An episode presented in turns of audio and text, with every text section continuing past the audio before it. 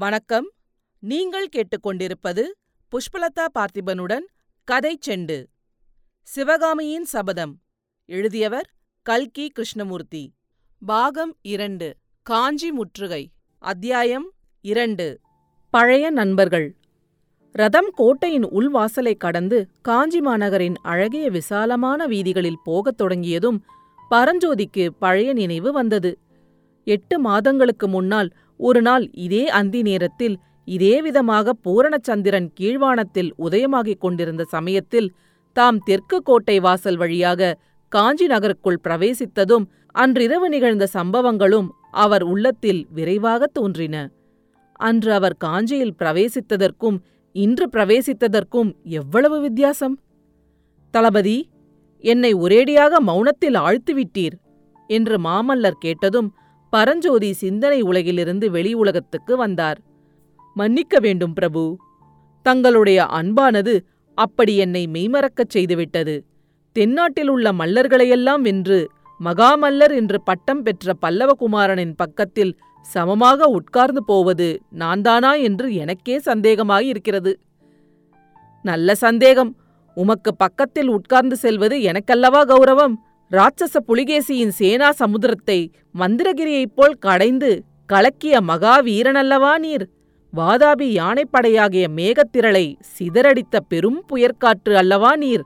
பல்லவ குதிரைப்படையின் சாகச செயல்களின் புகழ் காஞ்சி வரையில் வந்து எட்டியிருக்கிறதா?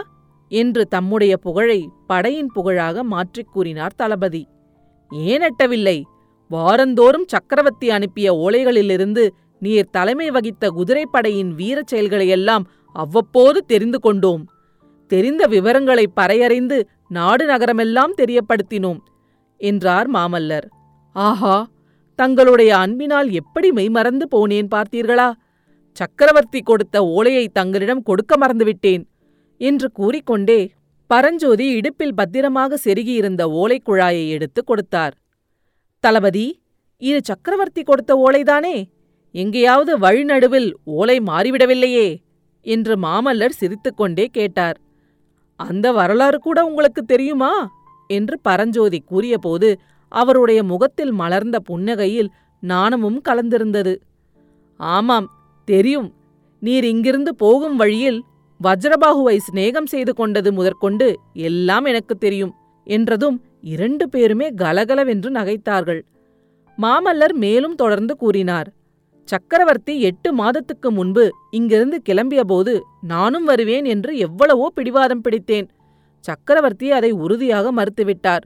அப்படியானால் வாராவாரம் போர்க்களத்தில் நடப்பதையெல்லாம் விவரமாக எழுதி அனுப்ப வேண்டும் என்று கேட்டுக்கொண்டேன். அந்தபடியே சக்கரவர்த்தி எழுதி அனுப்பி வருகிறார். தளபதி இன்றைக்குத்தான் நான் உம்மை முதல் முதலில் பார்க்கிறேன். ஆனாலும் நீ எனக்கு புதியவரல்ல. சக்கரவர்த்தி அனுப்பி வந்த ஓலைகளின் மூலமாக உம்முடன் சென்ற எட்டு மாதமும் பழகி வந்திருக்கிறேன். உம்மை இன்று பார்த்ததும் புதிய மனிதராகவே எனக்கு தோன்றவில்லை. வெகுகாலம் பழகிய சிநேகிதராகவே தோன்றியது. பிரபு எனக்கும் அப்படியே தோன்றுகிறது. கிளிப்பிள்ளை போல் தாங்கள் சொன்னதையே திருப்பிச் சொல்வதாக நினைக்க வேண்டாம். உண்மையில் அப்படித்தான் ஏனென்றால் சென்ற எட்டு மாதத்தில் சக்கரவர்த்தி தங்களைப் பற்றி ஏதாவது பேசாத நாளே கிடையாது. அதனால் எனக்கும் தாங்கள் புதியவராகவே தோன்றவில்லை. குமார சக்கரவர்த்தி பரஞ்சோதியின் கரங்களை இறுகப் பிடித்துக்கொண்டு தளபதி அப்படியானால் நாம் இருவரும் பாக்கியசாலிகள்தாம். தெய்வப்புலமை திருவள்ளுவரின் வாக்கு நம் விஷயத்தில் முற்றும் உண்மையாயிற்று. புணர்ச்சி பழகுதல் வேண்டா உணர்ச்சிதான் நட்பாங்கிழமை தரும் என்று தமிழ்மறை சொல்லுகிறதல்லவா? சாதாரணமாக ஒருவரை ஒருவர் அடிக்கடி சந்தித்து கலந்து பழகுவதனால் நட்பு உண்டாகி வளருகிறது. ஆனால் இரண்டு பேருக்குள் ஒத்த உணர்ச்சி இருக்கும் பட்சத்தில் மேற்சொல்லவாறு கலந்து பழகுதல் இல்லாமலே நட்பாகிய தலைச்சிறந்த உணர்வு ஏற்பட்டுவிடும். திருக்குறளாசிரியருக்கு பொய்யாமொழி புலவர் என்ற பட்டம் முற்றும் பொருத்தமானது என்று உற்சாகமாக கூறினார்.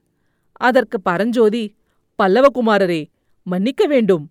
நான் கல்வி அறிவு என்பதே இல்லாதவன். பள்ளிக்கூடத்தின் நிழலில் கூட ஒதுங்காதவன்.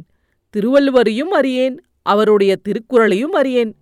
எனக்கு கல்வி புகட்டும் பொறுப்பை சக்கரவர்த்தி தங்களுக்கு அளித்திருக்கிறார். ஓலையை படித்துப் பார்த்தால் தெரியும் என்றார். இந்த வார்த்தைகள் குமார சக்கரவர்த்திக்கு சிறிது கூச்சத்தை உண்டாக்கின. அதற்கென்ன தளபதி? சக்கரவர்த்தியின் கட்டளை எதுவானாலும் சந்தோஷமாக நிறைவேற்றி வைக்க நான் கடமைப்பட்டவன் என்று அவர் சொல்லி முடிப்பதற்குள் தளபதி பரஞ்சோதி ஆனால் எனக்கு கல்வி கற்பிக்கும்படி சக்கரவர்த்தி தங்களுக்கு ஆஞ்ஞையிட்டிருப்பது என்னுடைய நன்மைக்காக அல்ல. தங்களுடைய நன்மைக்காகத்தான் என்றார். மாமல்லர் ஒன்றும் விளங்காமல் பரஞ்சோதியின் முகத்தை ஏறிட்டு பார்க்க அவர் மேலும் கூறினார். ஆம் பிரபு தங்களிடத்தில் எல்லா நல்ல குணங்களும் இருக்கின்றனவாம். ஆனால் பொறுமையும் நிதானமும் மட்டும் குறைவாம்.